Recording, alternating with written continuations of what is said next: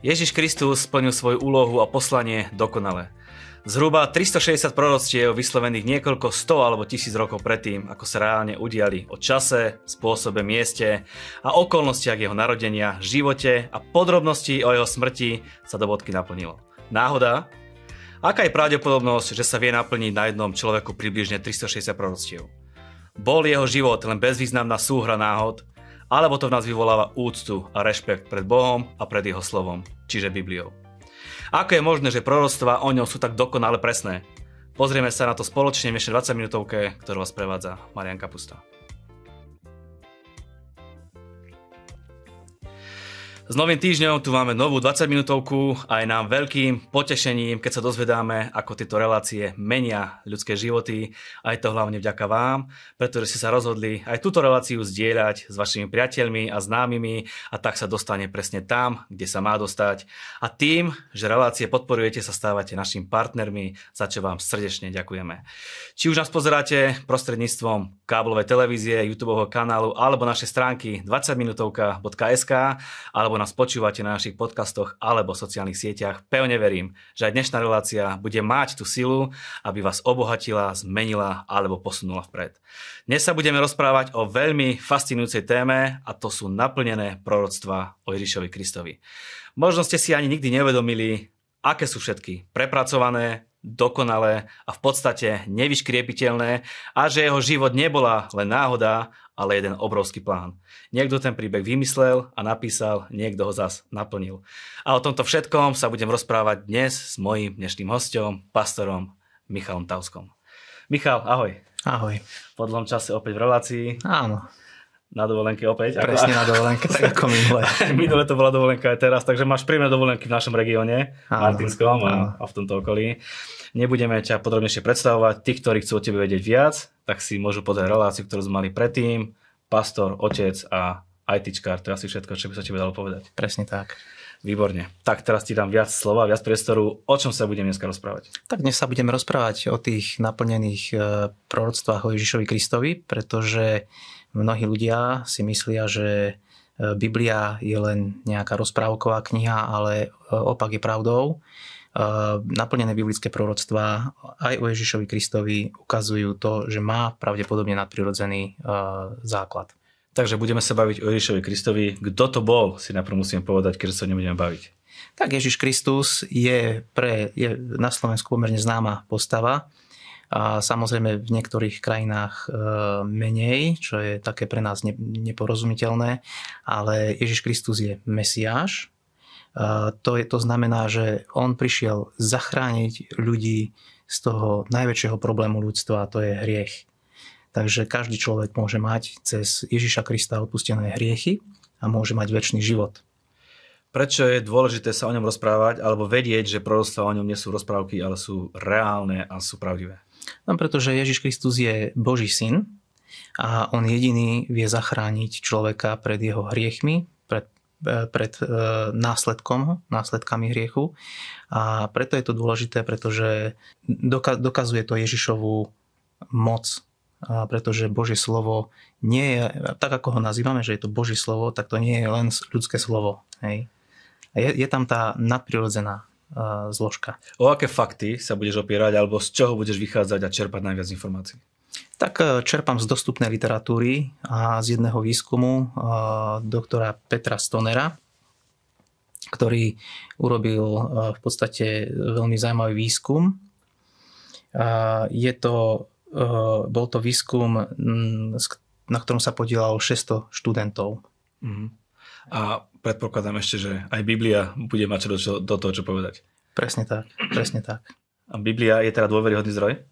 Biblia je dôveryhodný zdroj e, z mnohých ohľadov. Jednak, sú, jednak je to historická kniha, e, ktorú podporujú vykopávky, historici a tak ďalej. A samozrejme vidíme tam aj toto nadprirodzenú, e, nadprirodzenú zložku, kde vidíme tie nadprirodzené, nadprirodzene vyslovené proroctvá, lebo to je otázka, hej, že čo to vlastne je proroctvo. Áno. A proroctvo je niečo, čo bolo vyslovené a potom aj zapísané e, o mnoho skôr a naplnilo sa to hej, nejakým zvláštnym spôsobom o mnoho rokov neskôr. Dobre, tak poďme k tomu Ježišovi a tých naplnených proroctvách. Aká je pravdepodobnosť, že sa čo i len jedno, alebo dve, alebo tri dokážu e, naplniť na jednom človeku? Stiahneme sa teraz na Ježiša. Jasné, takže e, sú určité príklady a poviem, e, tento profesor Peter Stoner e, skúmal teda, že aká je pravdepodobnosť naplnenia, naplnených proroctiev cez jedného človeka a konkrétne cez Ježiša Krista. Hej. A vybral 8 základných e, proroctiev o Ježišovi Kristovi z nich budem hovoriť, hej, narodenie v Betleheme, čo je napísané, že, že Mesiáš sa narodí v Betleheme, to je Micháš 5.2. Stoner použil predpokladaný počet obyvateľov vtedy na Zemi, boli 2 miliardy ľudí. Vypočítal pomer 1 ku 280 tisíc vzhľadom na Betlehem a teda jeden človek v 7150 deleno 2, miliard, deleno 2 miliardy vypočítal a dostal sa k číslu na záver 2,8 krát 10 na 5. To je 5 nul. Hej. To je tá pravdepodobnosť. 1 ku, 1 e, ku 10, teda 2,8 krát 10 na 5. Potom druhé proroctvo je, že Mesiáš bude mať posla pred sebou. To znamená, že pôjde pred ním Ján Krstiteľ. Um, to je v Malachiašovi 3.1 napísané. A teraz on, jeho otázka bola, koľko ľudia, čo sa narodili v Betleheme, by mohli mať pred sebou posla, aby im pripravil cestu. Dospel, dospel k takejto pravdepodobnosti 1 ku 10 na tretiu. Ďalšie proroctvo bo, e, bolo, že Ježiš pri, prišiel do vstúpil do, e, do Jeruzalema na oslici, hej, na osliadku.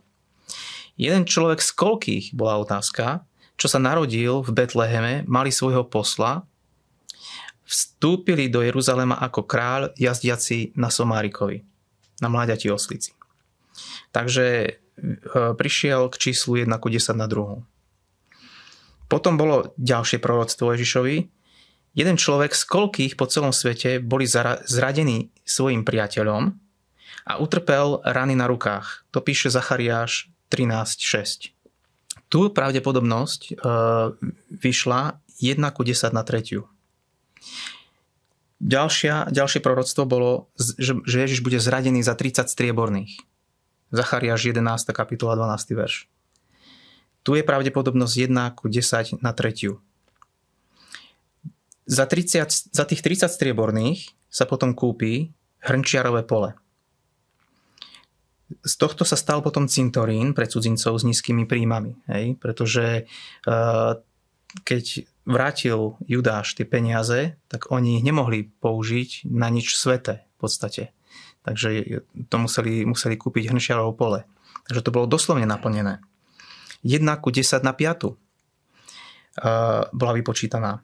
Nevinný muž, ktorý trpel na súde, to je Ježišovi Kristovi proroctvo, že bude nevinný, zradený muž, ktorý trpel, na súde nepovedal ani slovo. To je to slovo, ako ovca utichne pred svojimi mm. strihačmi. A, takže na svoju obhajobu nepovedal nič. Izajaš 53.7 a toto a, e, bolo vypočítané ako 1 ku 10 na tretiu. A posledné, 8. je, že prebodnú mu ruky aj nohy a to je Žalm 22.16 tak jeden z koľkých z čas Dávida bol ukrižovaný? Hej. Veľmi málo pravdepodobne, lebo križiaci sa objavili, tí, tí čo teda Rimania, ktorí ukrižovávali ľudí, sa objavili o mnoho neskôr. Takže tu je pravdepodobnosť počítaná 1 ku 10 na štvrtú. Takže ako to vlastne vyzerá potom? Hej? To je otázka. No, tie čísla možno nič nemusia hovoriť. No, ešte Máš sa nejak... to musí dať dohromady. Dajme celé. To, no, tak Celých, všetkých 8. Naplnenie 8 proroctiev, a teraz dám príklad, je to zaujímavý príklad. Naplnenie 8 proroctiev na jednej osobe. Čo to v takej praxi znamená? Zoberme, je to vysoké číslo. 1 ku 10 na 17.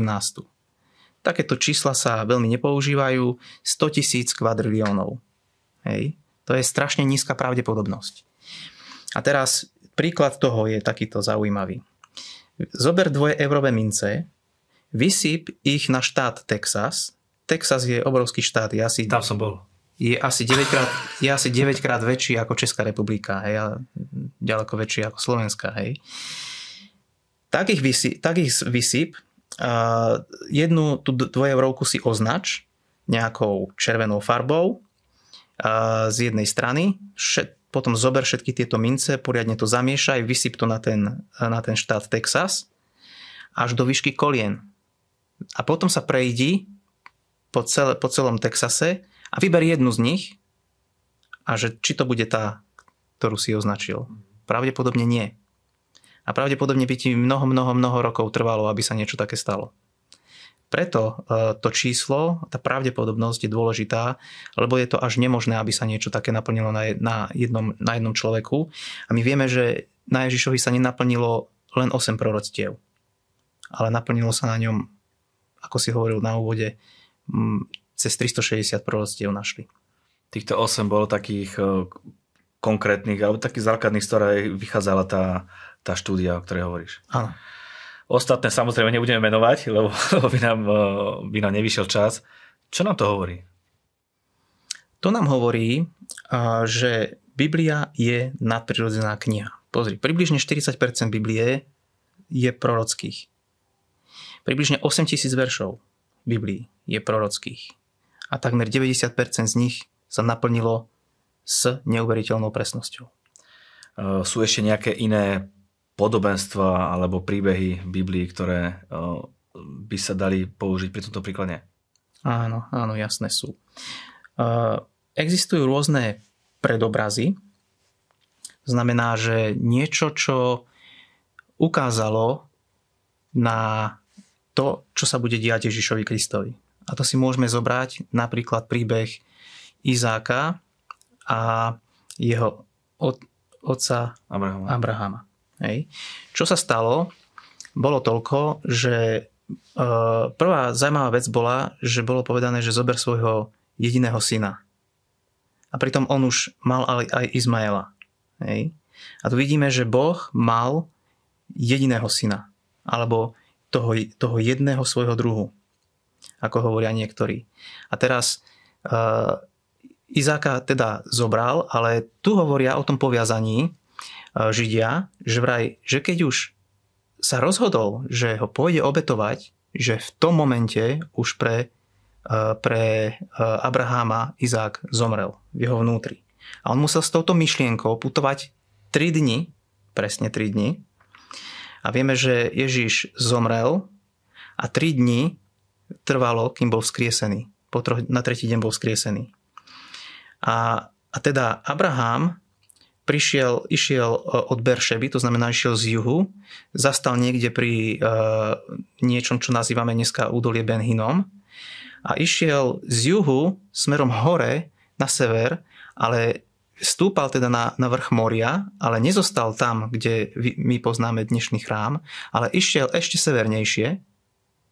A čo je zaujímavé, že, že dolu nechal dvoch sluhov, uh, nechal tam svoje, svoje zvieratá a Izákovi dal na chrbát drevo, ktoré si mal niesť na svoju vlastnú, uh, na, na svoju vlastnú smrť. A to isté vidíme paralelu teda, hej, to je predobraz. Vidíme to paralel u Ježiša Krista. On niesol na svojom, e, na svojom tele kríž. Mm-hmm. A čo je zaujímavé, ako, ako ďaleko siaha táto paralela, alebo tá, tento predobraz, je, že, že Abraham sa teda nezastavil na chrámovej hore, ale išiel ešte severnejšie. Presnejšie severozápadne. Išiel až na samotný vrch Moria, e, ktorý má približne 777 metrov nad morom a tam bol obetovaný Izák. Mm-hmm. Ale čo je zaujímavé teda, že, že tie tri dni, ako, ako išiel s tým pocitom, že jednoducho jeho syn zomrel a tam už len vykonal uh, túto, tento krok, toto rozhodnutie posledné, tak vtedy ako keby tam bol vzkriesený. Lebo tam znovu ožil. To je pecka. Sú to, sú to zaujímavé veci. Napadá mi ďalší príbeh Jozef a Ježiš. To je taký istý predobraz, ktorý Áno. by sa dal tiež veľmi dobre preukázať. Jozef je ďalší, ďalší predobraz. Ježiša Krista. Môžeme to takto nazvať. Hej. Je to typ Mesiáša. Židia aj hovoria a veria v dvoch ako keby Mesiášov. Mesiáš syn Jozefa a Mesiáš syn Dávida. Pozrime sa na, na, toho, na toho Jozefov, na ten Jozefov typ. Veľa detajlov v príbehu Jozefa sa dá nájsť v príbehu Ježiša Krista. Napríklad, hej, Jozef bol obľúbený syn, Ježiš bol milovaný syn. Otec poslal Jozefa k bratom s jedlom, aby zvedel, ako sa majú. Ježiš prišiel ako chlieb z neba. Jozef bol bratmi odmietnutý. Ježiša jeho vlastní neprijali. Hej, to čítame. Jozef bol predaný za cenu otroka a Ježiš bol tiež predaný za cenu otroka za 30 strieborných. Jozef išiel na čas do väzenia, Ježiš zostúpil do hrobu. Ako do dočasného väzenia. Jozef vyšiel z väzenia a posadil sa po boku najvyššieho vládcu. Ježiš vyšiel e, z hrobu a posadil sa E, e, na pravici svojho otca. Jozef dostal pohanskú nevestu a Ježiš na kríži získal pohanskú nevestu, církev. Jozef mal dvoch synov, Menasesa a Efraima. Obaja získali rovnaké dedičstvo a to poukazuje na Izrael a církev, ktoré podľa novej zmluvy majú rovnaké dedičstvo. Bratia prišli za Jozefom trikrát. A dnes vieme, že Židia, bratia Ježiša Krista, sú v Izraeli tretíkrát. Boli za Jozu, po navrate z Babylona a teraz najnovšie od roku 1948. Počúva, keď to človek počúva, tak normálne tie veci si nejak neuvedomuje počas toho, ako číta Bibliu alebo ako žijeme, ale keď takto detálne sa nad tým zamyslíš a takto keď to povieš, tak proste to je úžas, úžas. Hey, mňa, to, mňa to istú dobu fascinovalo. Trošku som to čítal, študoval, tak som sa tým zaoberal. Spravil som si niekoľko poznámok a teraz sa tu môžem s vami podeliť o to. No to je úplne, úplne, úplne perfektné, až taká bázeň ide predtým. Ešte si mi spomínal pred reláciou jedno zvieratko, ktoré som ja osobne nepoznal, taký červík. Áno, áno, takzvaný purpurový červ. To je, to je ďalší predobraz. Je to, je to zvláštne. Prečo? Hej? Pretože uh, žalme 22.7, čo je tiež mesiánsky žalm, tak tam, uh, tam ho, ho, je napísané táto vec. Ja som však červ a nie človek, potúpa pre ľudí a ľudom opovrhnutý. To je o Ježišovi Kristovi. Presne tak, tak to bol. Ale tuto, Ježiš sa pripodobne k červíkovi? Presne. Ježiš sa pripodobne k červ, červovi. Ale nie k hociakému, to je purpurový červ, ktorý my dneska poznáme ako červené farbivo, pretože to je potravinárske farbivo z tohto červíka, takže e, prepačte tí, čo si čo, čo máte radi jedlo, máte niekedy aj takéto, e, takéto výťažky. Ale pozri, je to, je to veľmi zaujímavé, pretože tu opisuje purpurového červa, ktorý, ktorého my poznáme tiež ako ako červec. A tento červec totiž má zaujímavý životný cyklus. Hej? A skúsim ho trošku prerozprávať a nech mi, nech mi odpustia, že budem trošku čítať. Lebo čo sa deje vtedy, hej? Že, že tento červ, keď dospeje a je pripravený odozdať život svojim potomkom, dobrovoľne vyjde na strom a vieme, že Ježiš Kristus vyšiel na drevo, vyšiel na drevo kríža a je, je možné, že to, je to možné, že to drevo, ktoré ten kríž, ktorý, čo bol z toho dreva, tak to drevo bolo z tohto dubu, dobrovoľne vyjde na strom a tam sa pevne prichytí. Červec ale už nezíde dole, pretože jeho misia je jasná. Musí zomrieť musí zomrieť, aby dal život svojim deťom. Keď sa pripevní na to drevo, obalí sa červenou škrupinou a vnútri nakladie vajíčka. Vajíčka takto udržuje pod ochranou. Keď sa vyliahnú malé červičky, krmia sa na tele svojej matky 3 dní. Počas tohto krmenia matka zomiera a vypúšťa to červenú farbu na svojich potomkov ktorí sú ňou zfarbení a na týchto stromoch vznikajú červené škvrny. Po troch dňoch sú červičky pripravené opustiť škrupinu. a na štvrtý deň sa chrobák premení na snehovo biely, vosk podobný vlne a odpadáva zo stromov. V tomto bode ožíva jedno slovo z Izaiáša a to je, že poďte len a súďme sa, praví hospodín, ak sú vaše hriechy ako šarlát, teda purpurové, môžu zbelieť ako sneh. Ak sú červené ako purpur, môžu byť ako vlna. Takže tu vidíme proste ten životný cyklus toho, takže Ježiš nehovoril o hociakom červovi. Alebo teda tento, toto staré proroctvo nehovorilo o hociakom červovi, ale hovorilo o tomto konkrétnom jednom červovi. Úplná básnička, to čo rozprávaš. Kto toto mohol celé vymyslieť a kto to mohol takto celé naplánovať, opísať a aby sa naplnilo. To je normálne, že sila. Tak eh, takýchto vecí ináč písme je strašne veľa. Sú tam akrostichy, sú tam mnohé Eh, mnohé slovné zvraty a spojenia. Eh, nad týmito vecami niektorí až žasnú, čo je, čo je v Biblii. Hej, a hľadajú a doteraz proste Židia sú úžasnutí, lebo my napríklad nepoznáme hebrejčinu, hej, čo máme trošku nedostatky, ale že oni keď to čítajú, tak aj stavba veže babylonskej je jazykom tak upravená, aby hovorila o niečom, čo sa dvíha.